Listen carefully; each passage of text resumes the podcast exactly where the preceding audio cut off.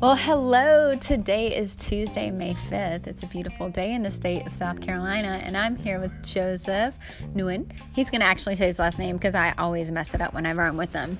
Hello, my name is Joseph Nguyen. See, I didn't even say it right. And how long have I known you? For like what, four years? Yeah, looks like four years. Looked in my calendar. This is it. I met Joseph at a place called Conceptual Arts. It was a circus gym, and he was climbing these sheets and twirling around and jumping on this huge trampoline, doing these massive flips and just climbing bars and just flying everywhere. It was amazing, and I was like, he's going to be my friend. That's, that's right. She said it. and It's like, okay, let's just do it. so from there we had a wonderful relationship um, today we are actually going to be talking about social health and i asked joseph to come because joseph not only is a performer but joseph um, since i've met him he actually has become a real estate um, agent and he also started a lawn company with a friend of ours right Yes, that's right. We own a lawn care landscaping company, Lawn Care Myrtle Beach. And so, knowing Joseph, we've been on some fun adventures. And I recently, probably what, last year, like we, he was like, come on, let's go. And I'm like, where are we going? He's like, you'll see. And he took me door to door like a salesman. for, right. for his lawn business and would just go up to people and start a conversation and they would invite us in the house and like he is just like you're so amazing with people. That's why I had to get you on here because I love the way that you're just you make people feel at ease. You made me feel at ease right away. Oh, and good. yeah, so he's talented and just and is got an enthusiasm for life and he is a reflection of just somebody that everybody's like, "Hey, I want to be his friend because you're just so welcoming." So, that's why I wanted you on here I try. you more than try. You're just like, hey. And I wanted to ask you questions like, what do you think got you there? What do you think got you to the point where it made it, you're just like willing to do, go up to anybody and start talking to them? Well, there was a point in my life where I was very shy, didn't know how to talk to anyone, and didn't know how to start a conversation. And it, when I reflected back, it just boiled down to everything is up to me. If they didn't want to talk to me, that's fine. But I'll, if I was the one starting the conversation and they showed the same reciprocation, then then the conversation would be started after my cruise ship job, I wanted a job in sales and marketing because with any business, that's what that's the main drive of any business, sales and marketing. So I took up a job in selling solar and I remember hearing that if you can sell Solar panels? if you can sell solar panels and tell people, hey, look, you can get free energy, and they would spend a lot of money on it, then you can basically talk to them about anything. So I wanted to get my fear of starting conversations by just going door to door, knocking, and saying, Hi, my name is Joseph with Accelerate Solar, and I would literally stand there and wait for their reaction. That takes a lot of guts. It takes a lot of guts to just like knock on some random person's door that you don't know. Yeah. Because nowadays nobody even likes to answer the door anymore. I think. Right. Like well, I don't know with the whole coronavirus going on. That's kind of crazy. It's changed a lot for people. They're like more friendly. I think people wave because they're not going to their typical day-to-day routine where they're going to an office and seeing the regular people that they talk to. So people kind of more so like, oh hi, more Yeah. willing to talk to right now. But but before all this, it, it was some, quite something to like. That is like in this day and age, most people are like just texting, and people don't even like to talk on their phones anymore. I feel like, but I feel like this is kind of like changing things right now. But before all this, like I was saying, when you were going door to door, that's something different that a lot of people don't do anymore. I mean, except for maybe Mormons. What do you think? No, I'm just kidding. Actually, door to door is a very popular style of marketing. really? and you, people don't know this, but it's it's really word of mouth and door to door is what gets the information out. One of the quickest ways. And they can see you. Yeah, when people when people watch something on TV, they either put it in the back of their mind, or you have to run it enough time to get it subliminally messaged in your mind. Mm-hmm. When you go door to door, someone's right in front of you, someone's talking to you, and they're either driving the point down your throat, and you're saying, "Well, this person has all the answers, or can come back and give me all the answers." And what he's what this person is saying makes a lot of sense. Yeah. So I'm gonna give this person a chance to prove themselves. Yeah.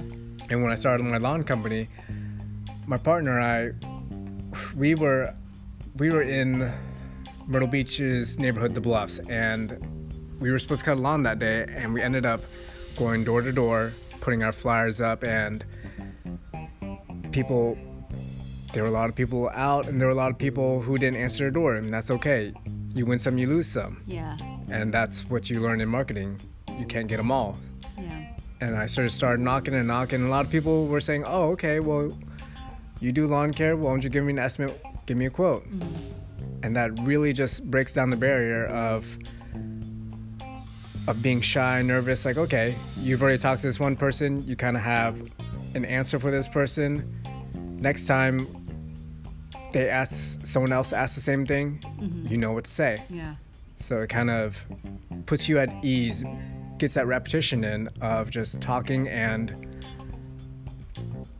of just talking, giving information to people. Yeah. And another thing I believe is with social health, a lot of people like it's not so much maybe just giving the information, but a lot of it is like 50% or more could be just listening.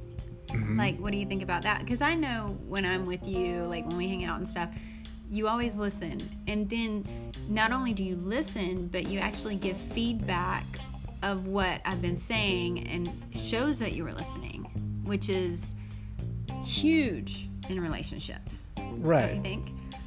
I I believe listening is a great part, a big part of conversation when because when I was learning to start conversations, I actually YouTube I YouTubed and researched a lot. As with anything I do in this in this life, I I've always researched my way into some kind of subject. Yeah. and the art of conversation, the art of talking, has always been a big interest of mine. And it's instead of talking, really, a lot of times, what research has come up with is don't talk so much. Yeah. You really want to just hear what that person has to say and then reflect back on what they said and ask a question on what they just told you. Yeah. That way, you're never going to be the one who has to talk, Yeah.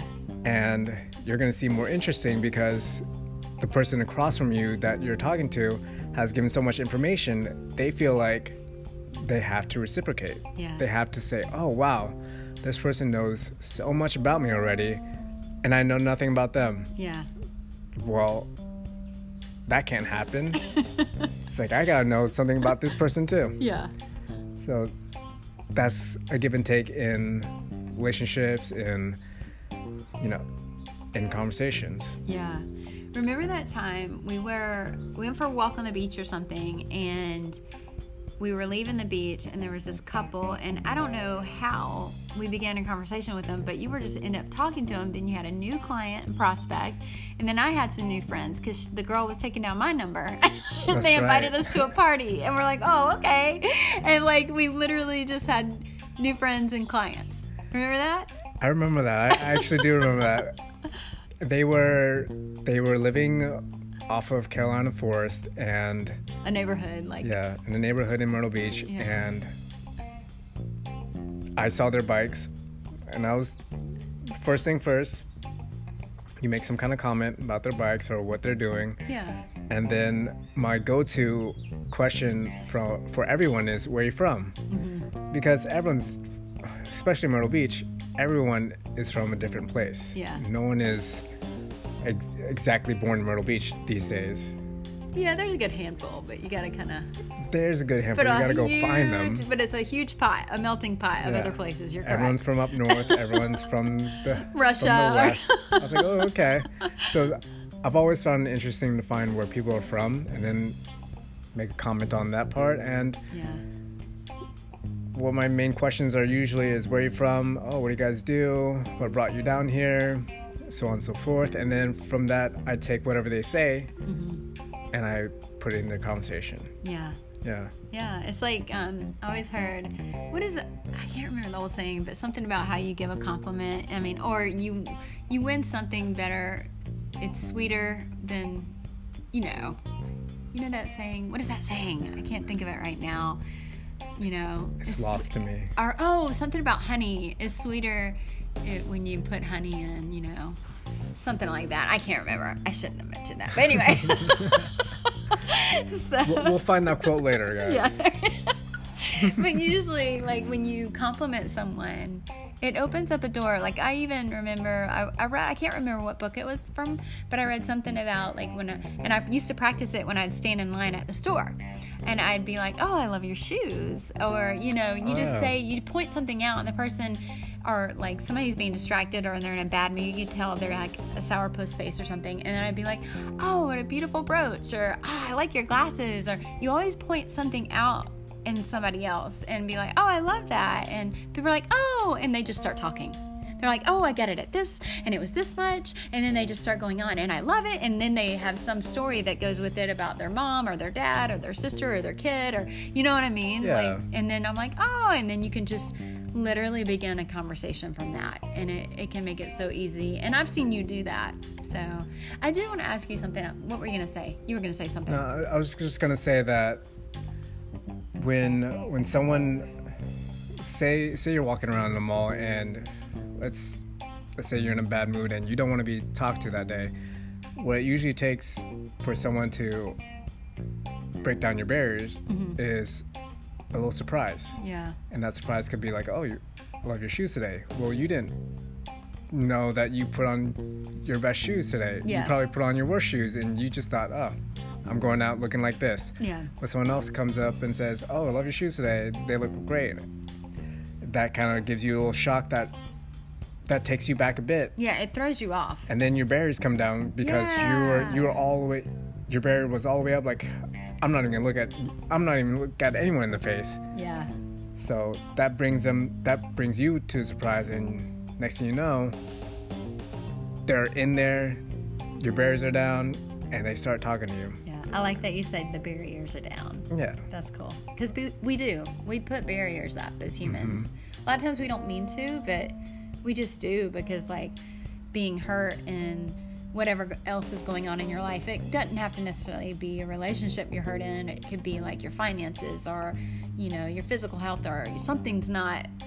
You're not you're feeling your best that day, Right. And like, and but when somebody can help you bring those barriers down, hmm then you can start to enjoy and live again really you know Yeah. to the fullness and openness that there is And that's what it really is. You got to be open in life. You got to be open to opportunities. hmm absolutely i wanted to ask you about um, were there any obstacles you feel like at a young age that maybe helped build you up to be like understand hey let me get rid of this fear more like you were talking about in the beginning you said you were letting go of the fear by um, selling solar panel was there anything at a younger age that you had to deal with and is an obstacle you've told me before and i'm trying to stir that up in you Okay. Well, growing up, I was a fat Asian kid.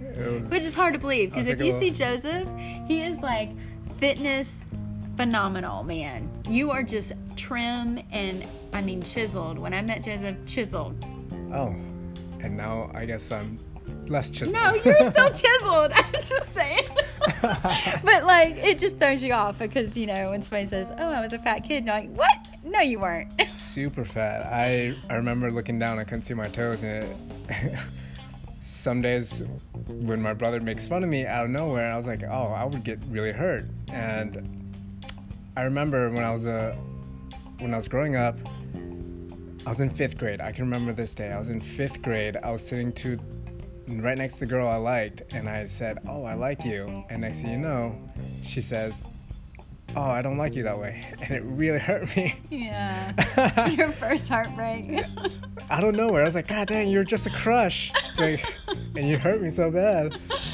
Aw. and that kind of made me not want to tell any girls I like them. Yeah.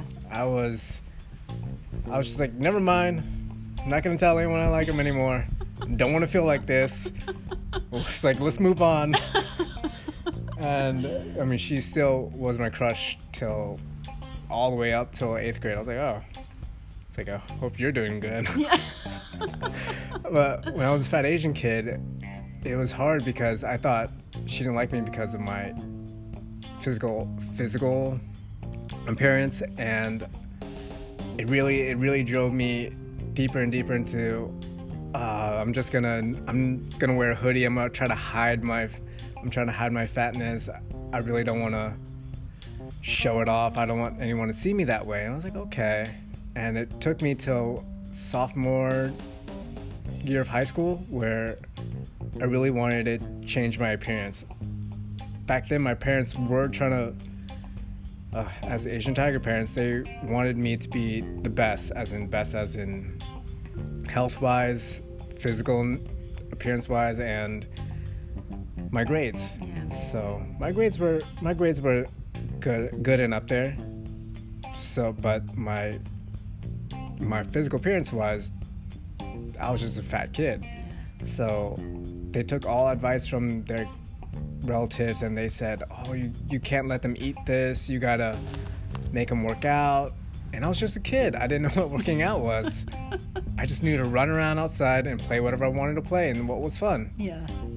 and they just kept forcing me to do these things. I was like, like walk a treadmill for 30 minutes before I could eat dinner. And as a kid, you're like, what? This is boring. And I was really angry. I was mad and angry and sad. I was like, I just want to eat.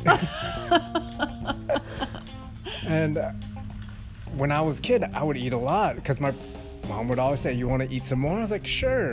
And she put another bowl in front of me, like a big bowl too. It wasn't just a small bowl. oh. So I just kept on eating, Yeah. and I would finish my brother's food. Like it, it didn't matter. My parents were like, "Don't waste any food," so I just kept on eating. I was like, "Okay, this is what I'm supposed to do." Yeah.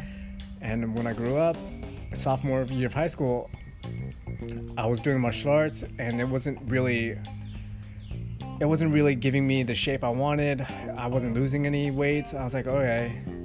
For Christmas that year, my parents gave me some money. It's like, here, buy whatever you want to buy for Christmas. That's how my parents are usually are. Uh-huh. And I went to Sports Authority when Sports Authority was around, and I bought myself a weight set. And from then on out, every day, I would lift some. I would lift weight. I would try to get muscular. At first, it was weird looking on me. My muscles weren't pronounced yet. It was, Okay. I was still fat, but I just kept progressing and progressing. And by senior year, I just saw massive change. I remember wearing my jeans in California, and I said, "Oh, wow! I need to get new jeans." Yeah. Like my belt was overlapping Yeah. twice. I was like, "What is going on?" Nice. Yeah.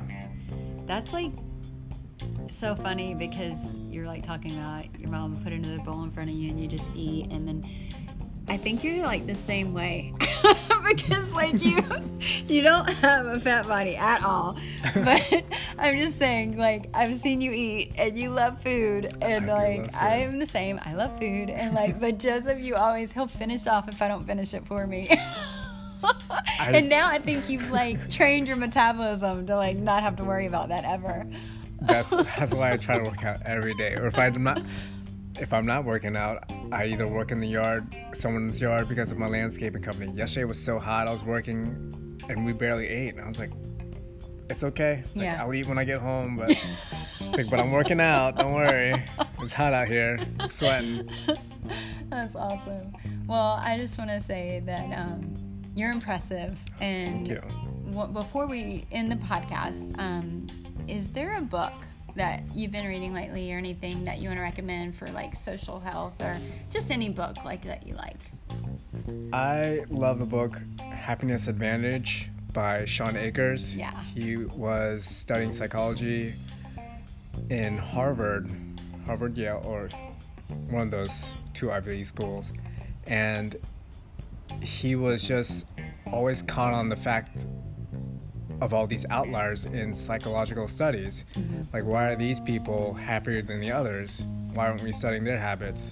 So he wrote a book on how to really get yourself out there, how to make turn your life around and see the happier side of this world Yeah. rather than oh depression we'll take these drugs oh you're just average you're doing well no let's be above the average line and progress to a better state He wrote another book too, I think, right? he did I, I've read that one and I can't remember the name of it, but I remember I saw him in person, which phenomenal. It was so good. Right. And he was talking about um, this story will always stick out to me. He said he was um, fighting with his sister. They used to have share a room in That's a bunk right. bed. You know the story, right? I know that They were sharing um, a bunk, which I think siblings kind of help you be a little bit more socially apt too, like Mm-hmm. adaptable. They're like because you you're forced to be with someone. But hi- him and his sister Sean used to share a room, and um, they get in some kind of fight or something, and she falls off of the second story bunk or he pushes her or something. She breaks her arm, but he manages to make fun of her and make her start laughing so she wasn't in intense pain. So the story goes he You know was, better than I do. right i remember watching this on youtube and i was like oh wow that's a great way to divert attention so him and his sister as an older brother he's playing games with his sister Okay. his mom's asleep his mom says hey don't make any noise. I'm gonna take a little nap. It's like okay. So him and his sister are playing and of course he chooses a game. He wants to play war. So he plays war with all his toy soldiers and against her army of unicorns. And Awesome. they're playing they're playing they're they get a little rough and she falls off on her her hand she lands on her hands and knees off the highest bed. Uh-huh. And she looks like she's about to cry and scream her head off. And she didn't want her to make a noise. and he looks at her and he says whoa whoa whoa. Look did you see what happened? She totally her her mind totally changed and she looked up and she was giving him a questioning look. And he says look you've become what you've always wanted. You're a unicorn. Because no one else can land like that. Only unicorns can. I- you've changed into a unicorn and she was so happy she started prancing around like a unicorn on her But she did break on all something, fours didn't she? She like I hurt believe, herself yeah, I really believe she hurt herself a little. I don't remember if she broke anything, but she hurt herself pretty bad. But she was prancing around like a unicorn. She didn't care anymore. That's awesome. Yeah. That's awesome. Well, it's been a joy always that sharing time with you today. And Joseph, I appreciate you coming. Um, this is the Five Pillars of Health with Kerosy Adams and my guest Joseph, one of my besties, and um, on social health. And if you want to take advantage of some social positivity, check out The Happiness Advantage by Shawn Anker. Did I say it right? Acres. There's no S, is there? Shawn Anker. Oh, Anchor. Check it out. and choose to be happy.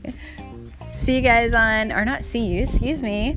I'll speak with you guys on Friday. We're going to be talking about financial health with one of my friends. His name is John um, Fine Hodge, and he owns a bunch of properties in Raleigh, North Carolina, and rents them out. And he also has another job, and we're going to find out more about that on Friday.